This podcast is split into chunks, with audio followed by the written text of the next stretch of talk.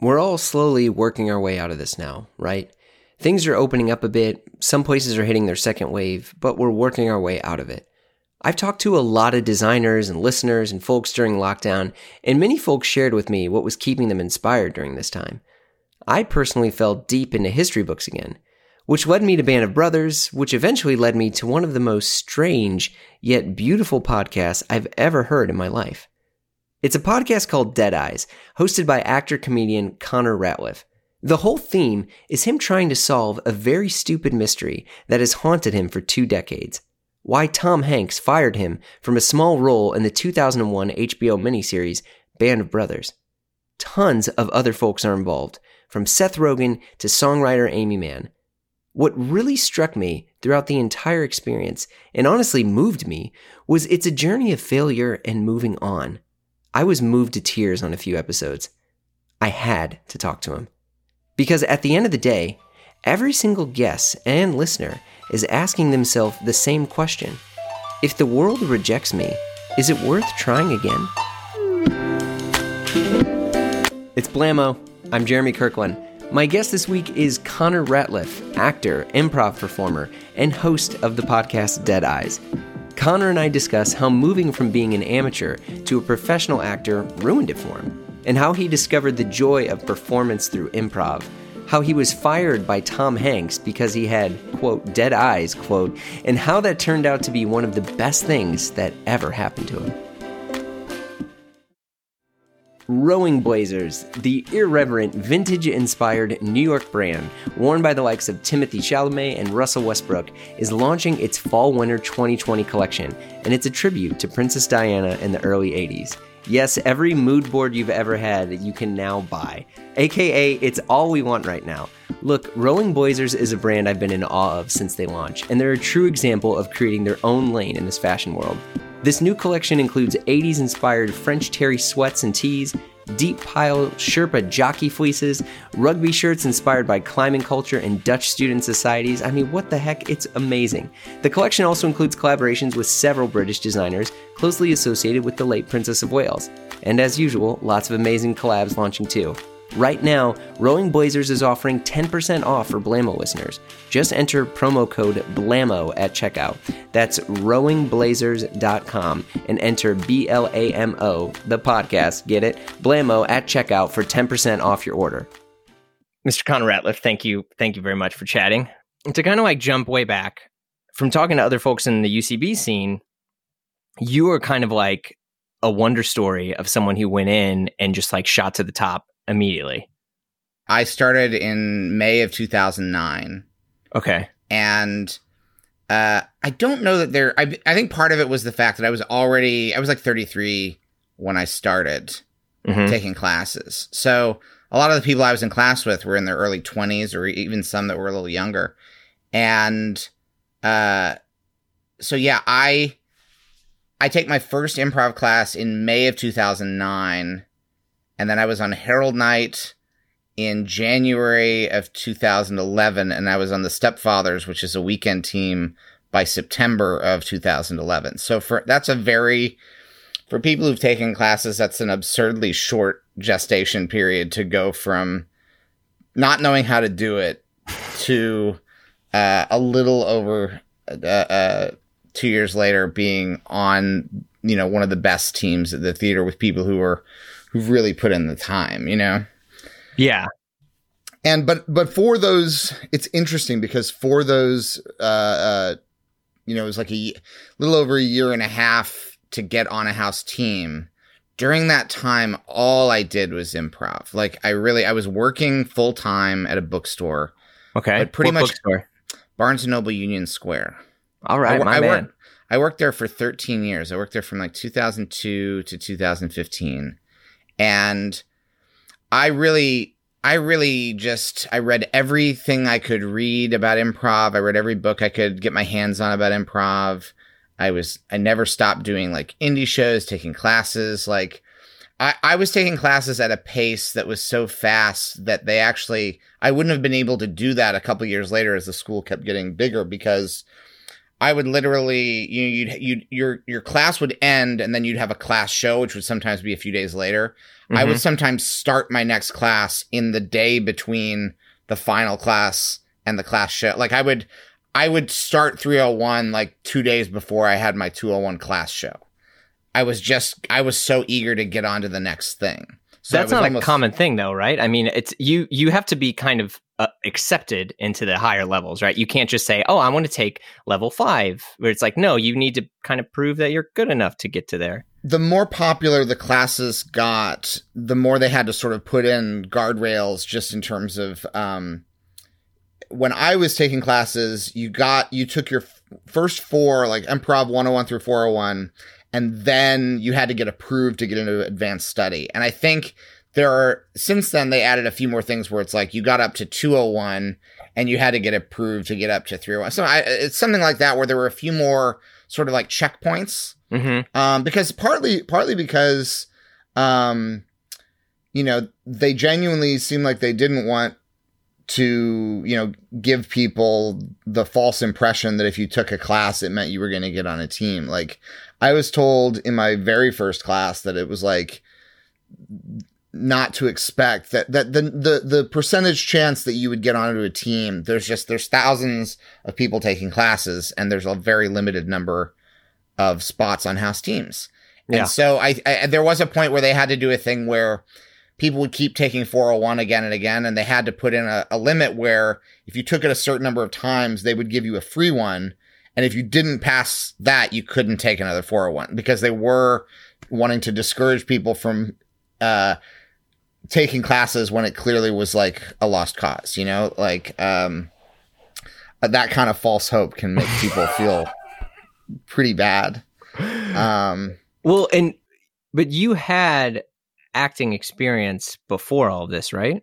Yeah, I went to drama school. I I mean, that's what the the podcast is about. Sort of my my acting career has two different parts with a with a decade and a half gap in between because I I want when I was a very young I wanted to be a cartoonist or an animator. And then at cool. a certain and at a certain point I came to a realization that I I didn't like it enough to have it be a thing that I would be required to do all the time. Like I, I remember having the thought that it would feel terrible to have to draw something when I didn't want to draw something. I had this, I had this vision of myself as like a 50 year old man with like sore hands who was like having to draw a character that I was tired of drawing or something. Yeah. And it seemed not fun. And I was doing plays in school and I like doing comedy things. And so I went to, first I went to I did two years of the University of Missouri Columbia, and then things uh, weren't feeling right for me there, so I went to England to go to drama school. Big big difference at also you know being from the Midwest. You don't have very many Missourians skip over the pond to London.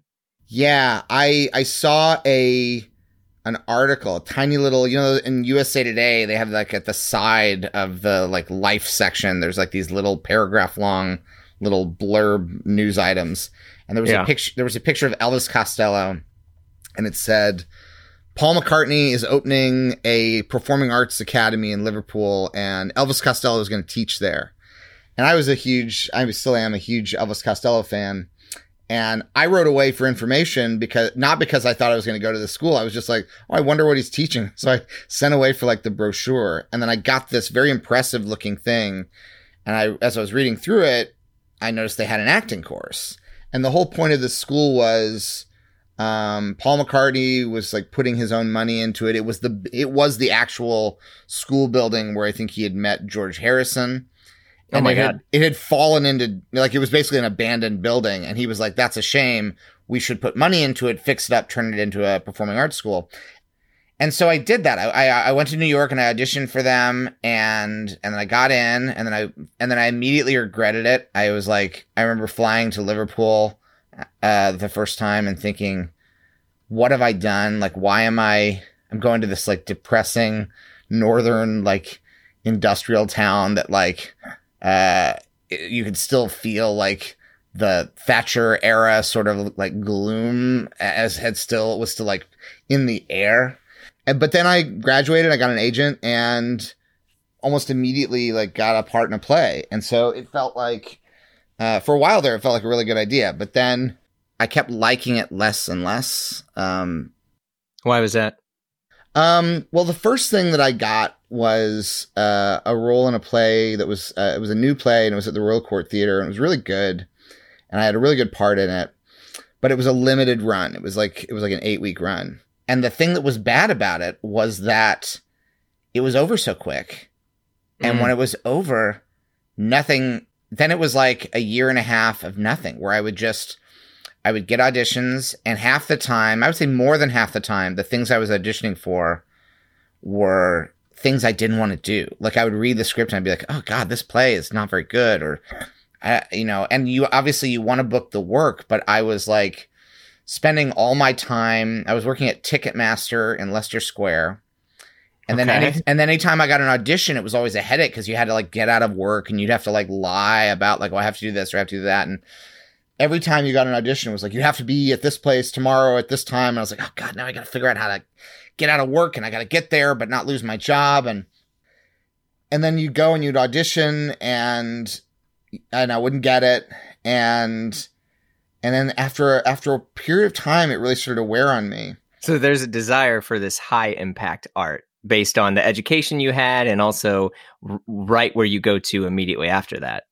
Um, then I booked Band of Brothers, and I really felt like, well, this is what I've been waiting for. This is going to be like a big opportunity for me, even though it was a tiny part. And and then when when Band of Brothers, when that experience went south, it just sort of coincided with a moment where I thought, I don't, I don't think I want to do this anymore. Like I don't want to spend all my time auditioning for things uh, that I don't want to do, and that I don't get, you know, and then and then I moved to New York in 2002 after a little time off from it, thinking, well, I'll try again. Like, I'll see what I can do. And I just had no luck. No one, I couldn't. But then then you you obviously something changes cuz you kind of pivot hard to comedy, improv comedy, which is another you could argue that's a, another very high art format of acting.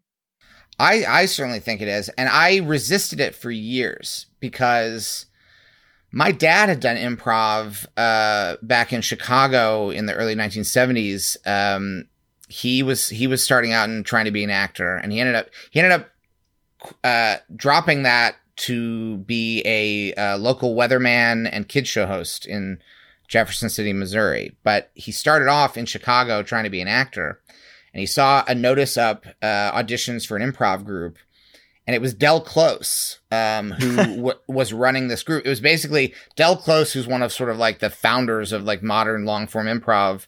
He was sort of always like on again, off again with Second City, where like he would quit or they would fire him and then they'd hire him back or he'd go back to them. This was during during one of the off periods where he was out doing his own thing. So he had put up a notice auditions for improv. My dad auditioned and he basically it was basically like Del Close was putting together a single improv team. My dad auditioned and he got to be on that team. No classes, no training. He was just in the in the group. And they did shows for I, I guess about a year. Uh, my dad remembers people from Second City coming to watch their shows. He specifically remembers one show where like uh, John Belushi and a bunch of other like pre SNL John Belushi and uh, you can probably like imagine. Oh, it might have been could have been any number of people that we now know as like comedy legends or whatever. But they came and watched the show, and my dad said he just remembers John Belushi sitting there aggressively not laughing at their show. Like, what, what is this? You know. Yeah. Um, so for the years that I was in New York, where I was just working in a bookstore, not trying to be an actor, my parents would every now and then they would say, "Well, you know, like Amy Poehler has a theater, and and and they do classes, and you could take an improv class." So wait, And they're I- encouraging you to do this? Yeah, my parents were encouraging me, and I was not interested. I went and saw I went and saw a show at the UCB in 2004. I think it was 2003, 2004, somewhere around then. I thought it was really funny, but I didn't see myself being part of it. Like I didn't, I didn't look at the show and think I should be up there. Uh, a friend of mine, um, I knew somebody who she was dating someone who was a performer at UCB, and she said, "Do you want to come see this show? My boyfriend's in." I said, "Sure, yeah, I'll go see it. I've been there before. That's funny." And uh, I went to the theater, And this one I thought was really good. And there was like a couple of shows paired together. And I thought both shows were good. So I was asking this guy afterwards, I was saying, um, how do people, this, I like this theater. Like, how do people get to be in shows here? And he said, oh, well, first you take classes. Then I was like, never mind. I don't need to hear the rest. I don't, I don't need to hear the, need to hear Like, the rest I have like, a drama degree. yeah, it's like I already did that. I also did never felt like I learned that much in drama school. Like I, I never I feel like I learned by doing plays in drama school, but the classes I never got anything out of an acting class. I never hmm. I never felt like any acting classes made me a better actor. I, when I would do a play, I would get a little better each time I did a play. But doing acting classes always felt it, they just did not connect with me. And so the idea of taking an improv class was just I couldn't bear it. I, I just thought, no way. This is some. Uh, this is how they make their money. I don't want to do that. Like I, I won't. I won't do well. I won't learn anything. And so I avoided it for a long time. And then something, I don't even know, remember what it was that sparked me taking the class. But at a certain point, I thought, you know what? I could just take a class and see if I like it. I think I just, I saw a few more things at UCB. Well, because they're always free. Like there, there's like a one initial class that's like a walk-in free thing to kind of like test it out, right? I don't remember there ever being a free one. Okay. um, I think some schools have that, or maybe there's some classes where you do that. But yeah. yeah, but no, I remember thinking, well, if I don't like this, then I've just wasted, you know, like a few hundred dollars or something. hmm Um, and I remember in the very first class thinking, this is hard. I don't know how to do this. And I thought, it's weird. Why is this so hard? Because I know how to act and I think I'm funny, but I'm not good at this. Mm. And I remember in one of those early classes trying to do something where I was like trying to be funny. And the teacher was very, very nice about it. I, my teacher was this woman named Betsy Stover. And she very gently, I think, gave me a note about something. And it wasn't even the note, it was sort of the, the tone of the note that was kind of like, she didn't say this. This is me uh, projecting onto her. But what I was getting from her was, you're trying too hard to be funny. Like, don't try so hard to be funny. It, it, it sort of like stripped me to the core where I was just like, I need to figure out why scenes work, why scenes don't. What is, what is the thing that makes someone able to be completely relaxed and confident on stage when they don't know what's going to happen? And then sort of like knuckled down and tried to figure out what this thing was. And it, that was my focus for like a year and a half, probably more. I think I was still trying to figure it out. I was once approached by a manager who asked me why I didn't have representation. And I said, well, because I don't. And he asked it aggressively, like, what's wrong with you? Because Mm. at this point, I was like a visible person at UCB. And he said, Why? You're the only person here who doesn't have an agent or a manager at your level. And I said, I don't have any interest in working in show business. well, wait. uh, So wait, why do improv? Because Everyone that does improv wants to be bigger than improv.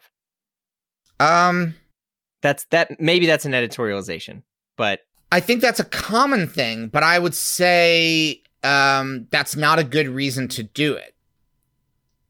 That's my own take on it is that, like, if it's a stepping stone to something else, if that's your main reason for doing it, and I see a lot of people who that is the thing where it's like, well, I gotta do this thing. That was my problem before. I was approaching acting as, well, if I do this play at the Royal Court, it will lead to the next thing, which is even better.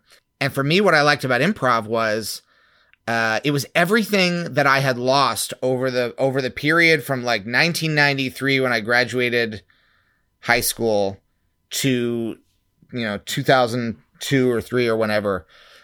Every step of the way, I liked acting a little less. I played the Tin Man once in a um, in a children's theater production of The Wizard of Oz, and to do like, and this was in when I was in high school, and I decided to go very like do research, like like like Daniel like Daniel Day Lewis or Meryl Streep or Robert De Niro. I was like, I read all the Oz books because I was like, who is this guy? And because I thought the Tin Man was kind of a boring character, it's like the least fun of the of the trio. Like the Lion's really fun, the Scarecrow's really fun, and the Tin Man's just sort of there. He's like he's just in the middle to balance the other two that are more fun. and so I'm like, what is this guy? So I read all the Oz books. And the origin of the Tin Man in uh, in the books is that originally he was just a woodsman and he fell in love with a munchkin girl who belonged or worked for the wicked witch of the east and she didn't like this um relation she didn't approve of this relationship so what so she cast a spell on the woodsman so he started hacking off his own body parts he hacked off his own arm and then he went to dark. then he went to a local tinsmith and had a, a tin arm made. And then he hacked off his other arm. And he just kept off hacking pieces of himself away until there was nothing left of him. He was entirely made of tin. And that's, and then he had no heart. So he couldn't, he was no longer in love with the Munchkin girl. And the, uh, which I think is such a, I was like, oh, great. This character has hidden depths. This is a horror movie but that is kind of like what it felt like transitioning from an amateur to a professional actor is that each part hacked away at some part of me that liked doing it until I was just miserable trying to do a thing that I no longer even cared about. And when I was at UCB doing improv shows, I wasn't making money because you don't get paid for doing the shows. Yeah. Um, but uh, I never felt more satisfaction as a performer than when I was doing a good show at UCB and the audience was into it. I've never had better audiences. I've never had uh, a better feeling. I've never felt more alive as a performer. And uh and that was that meant more to me than whether or not I was making my living at it. But there's there's I mean, uh, if you don't mind me saying, like Connor, it feels like there's a bit of a darkness there in in, in why you are doing so well. Is that there's you're almost like apathy is your fuel. Um, I wouldn't say apathy because I would I would care I would care about it like it was important to me. When I'm w- one thing that I'm sort of notoriously terrible at in improv because it's just not a priority to me is editing scenes, which is it's a responsibility that you owe to your teammates is to to be a good editor of scenes, which means like people are doing a scene and you like run across it and end their scene for them. And I'm more likely to enter your scene when it's failing than I am to run across and edit it. And because sometimes the ideal thing is you want a scene to be going so well that everyone's laughing and then you triumphantly run across the stage and the audience feels like, oh, we wanted to see so much more. And you're like, quit while you're ahead. Um, and then there's a thing called a mercy edit, which is the scene's going so bad that someone just runs across in silence and everybody knows it's just like, yeah, we're just putting this scene out of its misery. I am notoriously more likely to enter a failing scene to try to like revive it than I am to end it. Yeah. Well, so how does this lead to Dead Eyes? Because to to for me, I seriously think it's one of the best podcasts I've heard ever. In the in the sense that it is this multi-dimensional experience exploring grief, um, exploring victory, um, and the people that come along for the ride whether whether you know them or not before i mean in some cases you do in some cases you don't like Yeah. the discussion that's had is unlike anything I've ever heard in a podcast. And I've listened to a obscene amount of comedy podcasts Yeah. and, and all that stuff. But it's like, shout out to the producer and everyone, like, I felt so entrenched in your journey and also the desire for a resolution. yeah. And, and I don't even know if we got it. And but that's you know, but I mean, pe- people have to listen. But like that podcast to me, I don't know. Maybe that's your magnum opus. I don't know, but it's it's unbelievable. How did that happen? I've been thinking about it for a while. So I started like sort of dipping back into acting. And then I was doing the Chris Gethard show every week, which was, you know, not for money, but that was the thing we were doing on public access. And I did like a hundred and however many episodes of that. And that got picked up as a show on Fusion. And I decided and they are they said, Will you be the warm up comic for this every week? And at that point I thought, you know what? I'm gonna quit my bookstore job. Some of us are going back into offices, and some of us are staying put, but all of us need to change our gear up. P. Johnson is a custom men's clothier with a focus on soft tailoring, comfort, and a natural laid back elegance. With their own private factory in Italy and lush showroom in New York, Sydney, Melbourne, and London, you can easily stop in and see for yourself.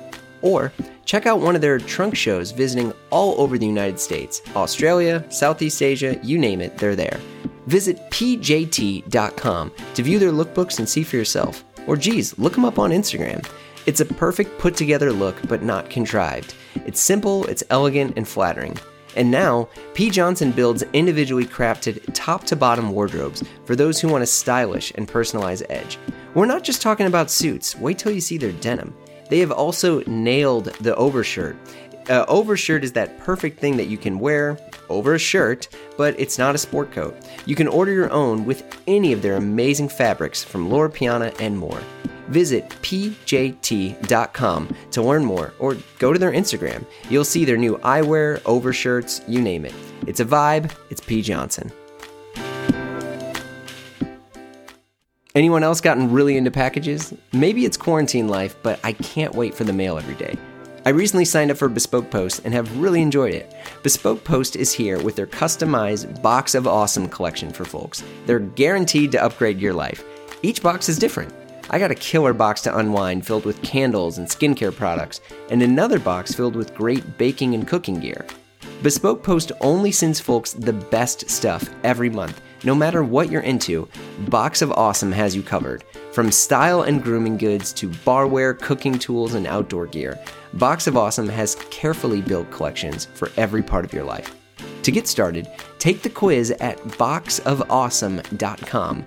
Your answers will help them pick the right box of awesome for you. There's the cocktail kit to age your own cocktails, which I'm looking forward to next. They release new boxes every month across a ton of different categories. You're not just going to get some t-shirt. Each box costs 45 bucks, but has $70 worth of gear inside, right? Get 20% off your first monthly box when you sign up at boxofawesome.com and enter the code BLAMO at checkout for 20% off your first box. It's free to sign up, and you can skip a month or cancel anytime. So check out Bespoke Post at boxofawesome.com. Enter coupon code BLAMO for 20% off your first box. because I think I can, I think I can do this. I think I can like make a living if the, if this is. And I was really terrified because I was thinking, well, every time I try to make something work, then it falls apart. When I'm not trying, things go great. You know, like when I, in terms of acting professionally, like I started like getting stuff. I started getting like, and sometimes I wouldn't even have to audition for it. Like I got a little recurring part on the show Search Party and I never auditioned for it. They just reached out to me and offered it to me because they knew that I was funny from seeing me at UCB.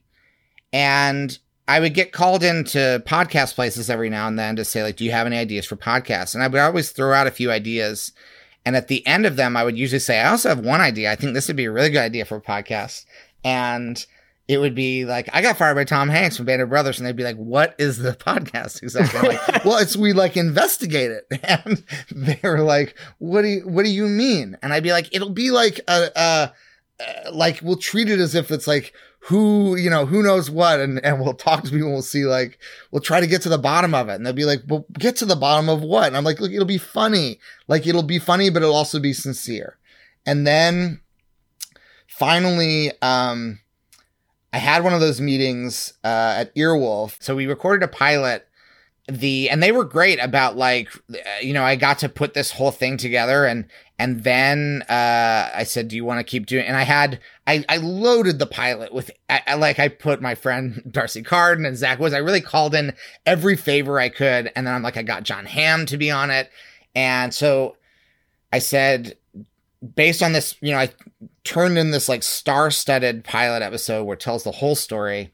And what i heard back was that like there was like some people really got it and were like, we know what this is. And other people were like, is this a parody or is it sincere? And I'm like, no, it is sincere, but it's also like playing with the form of like these very, this normally this isn't the tone of a podcast about something so insignificant. And I'm like, that's what'll be funny about it. And ultimately they were like, well, we want to release, we'll release it as an episode of Earwolf Presents and then see how it does. And at that point I said, okay, but we're cutting it in half because I don't want to give you the full John Hamm interview unless it's a commitment to the the full Good. Good. series. It's the smartest as, as a, I was impressed that I actually thought of a smart uh, business approach to it, where I was like, we'll have it be like a cliffhanger at the end of the uh, of the pilot. And I was thinking, who could resist that? That the end of the pilot is like, I'm going to talk to John Hamm, and that's episode two. And then ultimately, and I don't really know why exactly, but ultimately it didn't end up going uh, any further at Earwolf. And I was kind of devastated because I thought, I know this is a good podcast. Like I know this will be. And and some some people I had some feedback that were like, well, this needs to be a limited series. It can only really be three or four episodes. And I was like, are you kidding me? This is my life. This can't be three or four episodes. Um the I was like, I have at one point, like one of the I got a note from somebody that was like, we we can't imagine this being more than like three or four episodes. And I was like, let me give you a list. I gave them a list of what I thought were 20 possible episodes. And uh and then there was also like, we don't think you'll get Tom Hanks. And I said, well, cinema typewriter. You can still do it. You may be right. I don't know, but that's part of what is interesting to me about this is I don't yeah. think the podcast I don't think the podcast is anywhere close to as interesting if when the first episode is released, we already have, you know, the ending recorded and locked. I think part of what's important about what makes the podcast work is we don't know what's going to happen next. That's never been truer or never felt truer than it than in 2020. That like that is just one of the that is one of the things that life is is that you don't always get what you want and you don't know what's going to happen next. So I we made the I was very lucky because we had the Earwolf Presents episode out and uh and it got really good response. People really liked it. And then there was a point last year where I thought, I'm going to have to make this thing on my phone. Like, I'm just going to have to, like, do it myself because I couldn't get anybody interested. And I was very fortunate that um, I'm friends with Ben Schwartz and he. He saw me. I tweeted something in frustration about how, like, does anybody know how to get a podcast onto a podcast network? And he was like, Do you want me to talk to Jake and Amir about Dead Eyes? Because I think it's really good. And I was like, I would love it. And I think within like a day, we we were like set to go and keep doing it at Headgum, and Harry was going to be able to keep doing it uh, as one of the producers, and we got a uh, Mike Comite is the other producer. Harry and Mike are the ones who really make it um, a quality a, quality podcast. I think I'm good at providing quality substance inside the podcast, but they're the ones who I think are really make it an artistically high quality podcast. I had to sort of make my peace with what my role in show business is, what my place in show business is, in order for this to be a fun podcast. I wanted to be very clear that this was was this not some sort of like revenge podcast or this there wasn't like a, a it wasn't like a bitter actor's journey into like I want answers like it's it's someone who realizes I realize whatever went wrong in the casting process which clearly you you know, if you have to fire an actor before even shooting a line of dialogue, something went wrong in the casting process. Yeah. But I am as culpable as anybody in that process in terms of like um, taking it too personally, making too big a deal of it in my own mind. Uh, at the same time, it's hard not to because it's such a Band of Brothers still is such a big sort of cultural touchstone. Like you, I can't log on to like HBO Max without every now and then seeing a thing that's uh, recommending like you should watch this. Uh, and- real talk, I found your podcast because every year around D Day, I get all sentimental. I reread Band of Brothers. I reread, um, you know, the the memoirs of Major Dick Winters, and I end up watching all Band of Brothers. And I was like, "There's a there are podcasts for everything. There's got to be a podcast about Band of Brothers." And I searched Band of Brothers, and I found Dead Eyes, and I was like, "How the fuck did I miss this?" And I read everything, and I read AV Club, I read all these things, and I was like, "Oh my god!"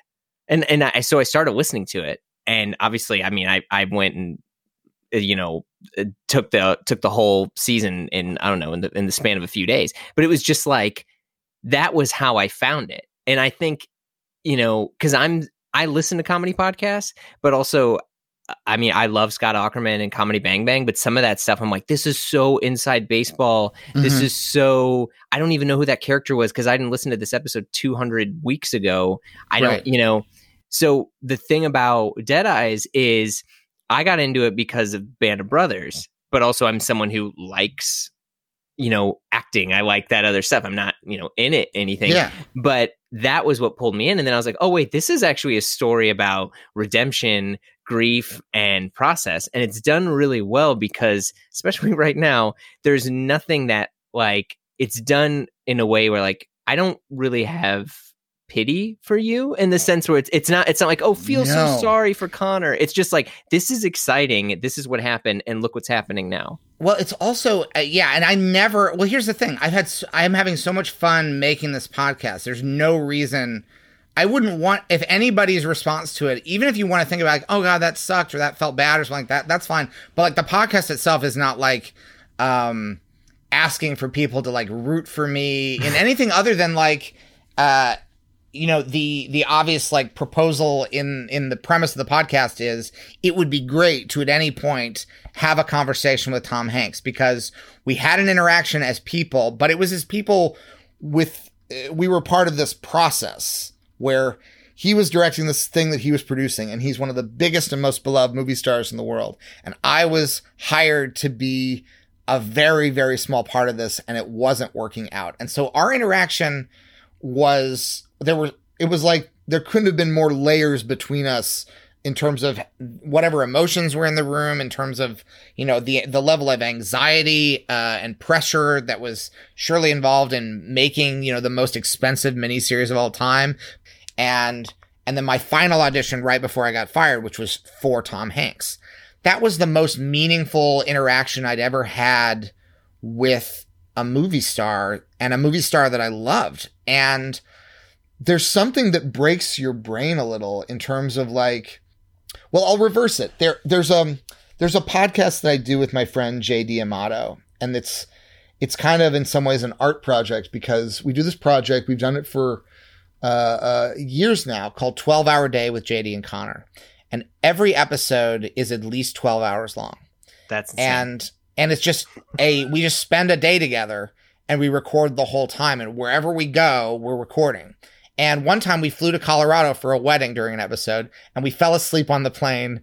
And so there's like three hours of just ambient airplane noise because we both fell asleep because we were so tired. And this is a this is a niche podcast. This is a anyone who's listened to that podcast knows me as well as uh, you know a lot of people who've hung out with me for years you know that they've actually uh heard a lot. They know what i'd be like in conversation. They know what joke i would make. They know what what the rhythms of it are. So it's a similar kind of thing. When i met tom hanks for that audition i was like i'm not just meeting the guy who's about to fire me. I'm meeting the guy who fell in love with the mermaid. I'm meeting the guy the drunk guy who coached the women's baseball team. I'm meeting the, you know, the, I've seen you, I've seen you have your best friend die in your arms in Vietnam. Like, there's all these like experiences that I've had with Tom Hanks playing characters, and now I'm in a room with him. It was overwhelming. Um, and then to experience something that is like both personally and professionally like devastating. It didn't Mm. matter that it was just, it was nothing. It was a small role.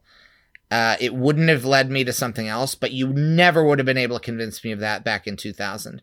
If you'd said to me, Connor, let me tell you what would have happened if you'd played this role. It would have come out in 2001. Um, it would have aired, your episode would have aired on HBO like a few weeks after 9 11, and no one would have cared that that part, that character came in and let, laid some papers on the desk, left, came back in, left again, and then you're done and later I think you drive a jeep for a minute or something in another episode.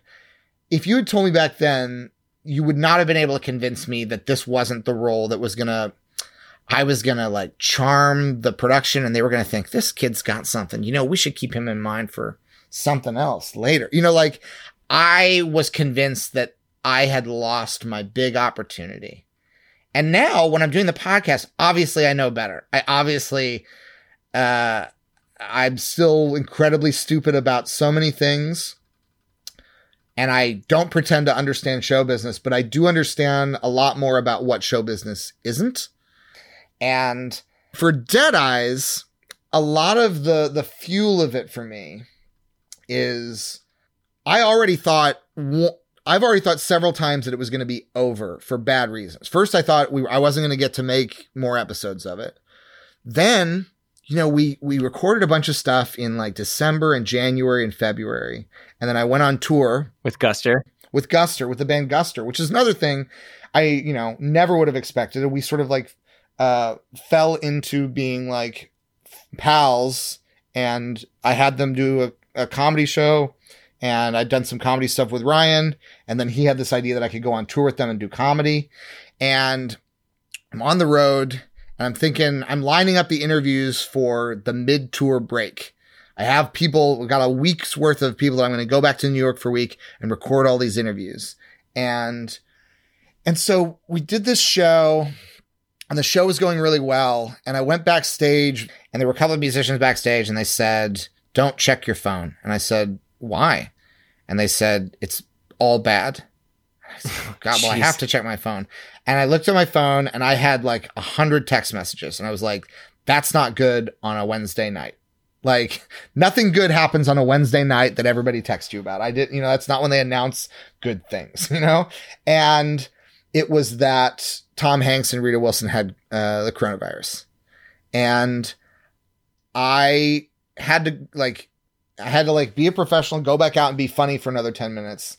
But as soon as the show was over, I went backstage and I was like, well, my fun little podcast is done. Um, because at the time, you know, I feel like we know, you know, we know so little uh, uh, uh still, I feel about sure this disease, but we knew even less back in March. And in March, hearing that they had the coronavirus was like, it, felt like, oh, they're not going to recover from this. Yeah. And that and that means that this podcast is now like a sick joke. Like I can't continue talking about this if that's the context we're living in. And then it was like a few weeks later I realized you know, like this isn't a podcast about COVID 19 or about this, even about this moment we're living in. But I, the more I thought about it, I was like, it is processing a lot of the same negative emotions into trying to figure out how to like cope with stuff because mm-hmm. the podcast is about like hey i didn't get what i wanted and let's like dig into it and like let's talk about how we process those things and how we um um no this i'll just say it because it was about to naturally fall out of my mouth and i thought oh this is you can't always get what you want and but but if you try sometimes, um, no, but I do think I do think that like um, in a weird way, like the message at the beginning of the of the first of the pilot of Dead Eyes is I'm fine, guys. Before we before we go into this, like this isn't a thing that still bugs me, but it is like a fun story. Even a, even if it had been like a major actor, even if, been, if I'd been fired by Gary Sinise, the podcast wouldn't really pop you know what I mean? People would be like, very true. It, it it had to be him.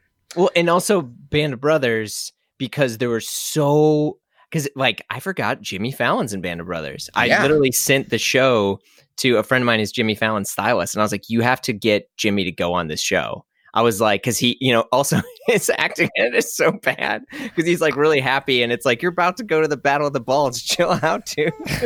I yeah, we we I really want Jimmy Fallon is on my list of people that I really would love to talk to. I will help um, you. I will do whatever I can to help you make that happen. Yeah, but, yeah. I, um, and but it, it is one of those it is one of those things where um, you're yeah the fact that it's Band of Brothers. If if this had been, it wouldn't be the same podcast if it was um that I auditioned for that thing you do and I didn't mm. get cast because that thing you do, even though that's one of my favorite movies, I I love that film. It's it's a it's this gem of a kind of personal film, and it's it's popular, but it exists within this like pocket of the culture. Whereas like Band of Brothers is this like thing that spreads itself across the culture because it's not just the biggest uh, miniseries that had ever been made up to that point, but it, it's Spielberg, it's Hanks, it's a it's following on from Saving Private Ryan, which is this other thing. It ties into like the greatest generation and, and Tom Brokaw's book. And like, it just is part of a bigger thing. And my story is funnier because it is this tiny little speck on this enormous tableau. A week or two before I got fired, I think it was a week or two before, they had me come down for a costume fitting and to get my hair cut. And when I I was in, in Liverpool and I took a train down to London and they had a driver meet me at the um they had a driver meet me at the uh, uh, train station to take me up to uh, Hatfield, um, the the airfield where they were filming. And I remember the driver's name was Bernie. And I remember feeling like I was in like a, a kids movie from the 80s where I had like this British chauffeur. Like it felt like this feels like something that happens in like a certain kind of like 80s comedy where like a kid's being driven around the big city in a, a town car. Yeah. And Bernie was like very talkative, but he was also he was like from central casting. I mean, we're in London and he's a driver, but he is like who you would cast to be like the British limo driver of like Richie Rich or somebody. and we pull onto this like golf course, this like big country club. Um and we pull up to where all of the film trucks are and there's all these I'd never been on a film set before. There are all these like wires and cameras and lights and everyone's scurrying around, but there's no one to meet me. And I didn't know at the time that that was odd. That normally if you're an actor and you show up, there's a PA who's there to make sure you don't get lost. So I was just like wandered inside. There was like this house on the property of the golf course. I wander into the house and no one will pay attention to me. I'm like trying to ask like, "Hi, I'm supposed to go to hair and makeup for this?" And they're like people are just like blanking me. And then finally, I get to what looks like someone who's like close to being in charge. I'm like, I'm so sorry. I'm lost. I'm Connor Ratliff. I'm an actor. I'm supposed to go to hair and makeup, and I, my dri- the driver just took me here, and I think I might be in the wrong spot. And he, we talked for like 30 seconds before something clicked in this guy, and he realized I was there for Band of Brothers, and this was not Band of Brothers. This was some other film production. But as soon as everybody realized I was part of Band of Brothers, whatever this was, and I never found out what it was, I never asked. Suddenly, I was the center of attention. Everyone was like, "Oh, you're part of Band of Brothers," and they were all everyone wanted to help, and everyone was like, they were all very excited. And then I was like, "No, no, no, I got to get out of here. I'm in the wrong place." And I remember going back down to the car. I was like, "Bernie, this is the wrong place."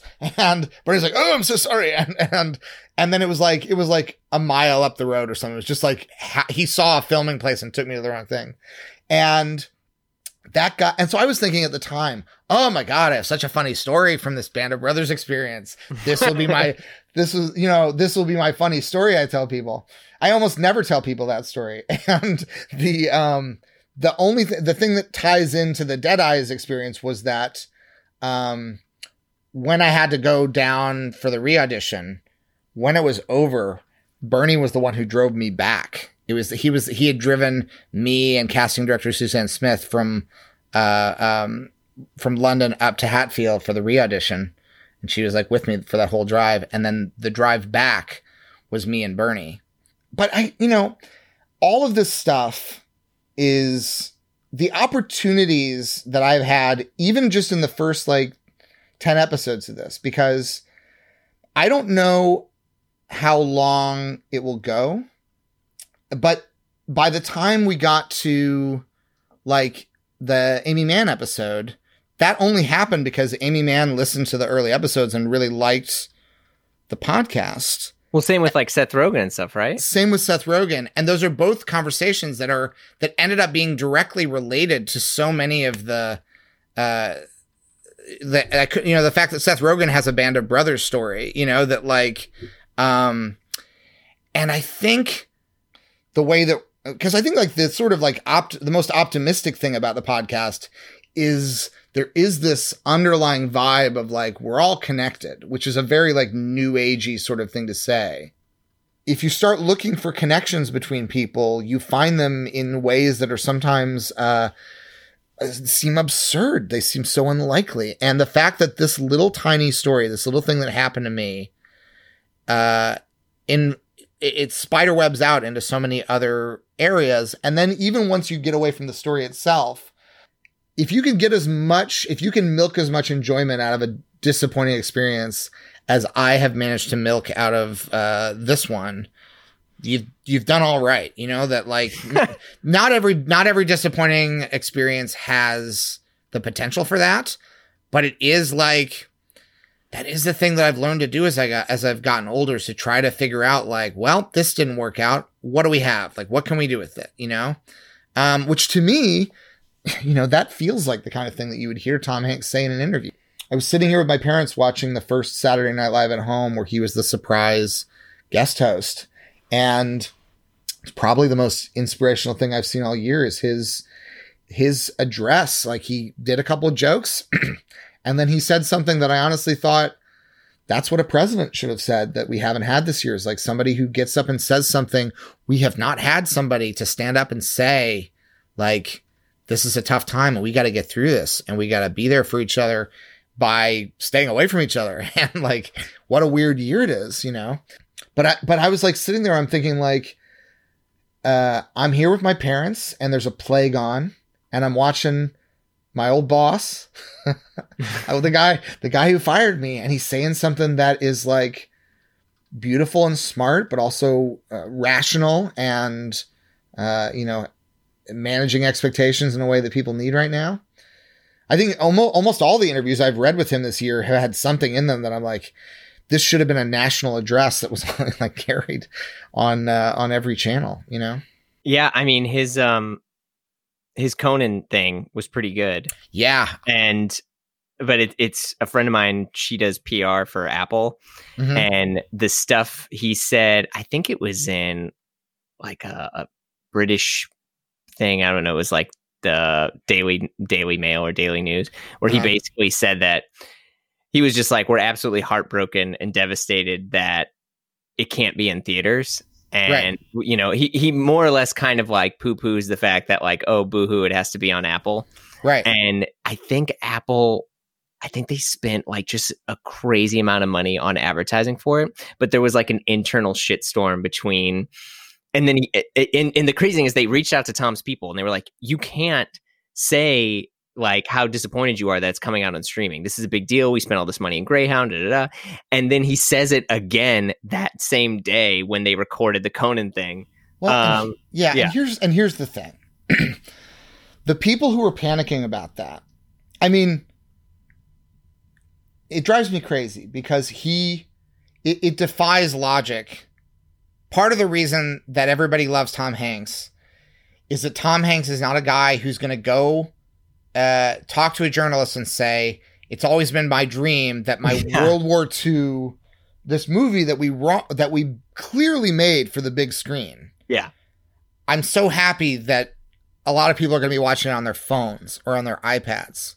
You know, uh, I think I I bought Apple Plus, Apple TV Plus um, specifically to watch Greyhound. I watch. I'm watching it with my parents on their nice big TV, and we got the lights out, we got the phone off. We're enjoying it as if it's a theater movie, and it's great. I highly recommend. Easily worth the five dollars to get Apple TV Plus, but at the same time, you can't just pretend that you made a movie for the big screen and that you're happy that it can't be shown in movie theaters. And that's also not a slight against Apple TV Plus. Yeah, exactly. That's that's not a slam. It'd be one thing if there was no plague on and the movie theaters were all open and for some reason it couldn't get released in theaters and he was like, "Oh, we had to do it on this."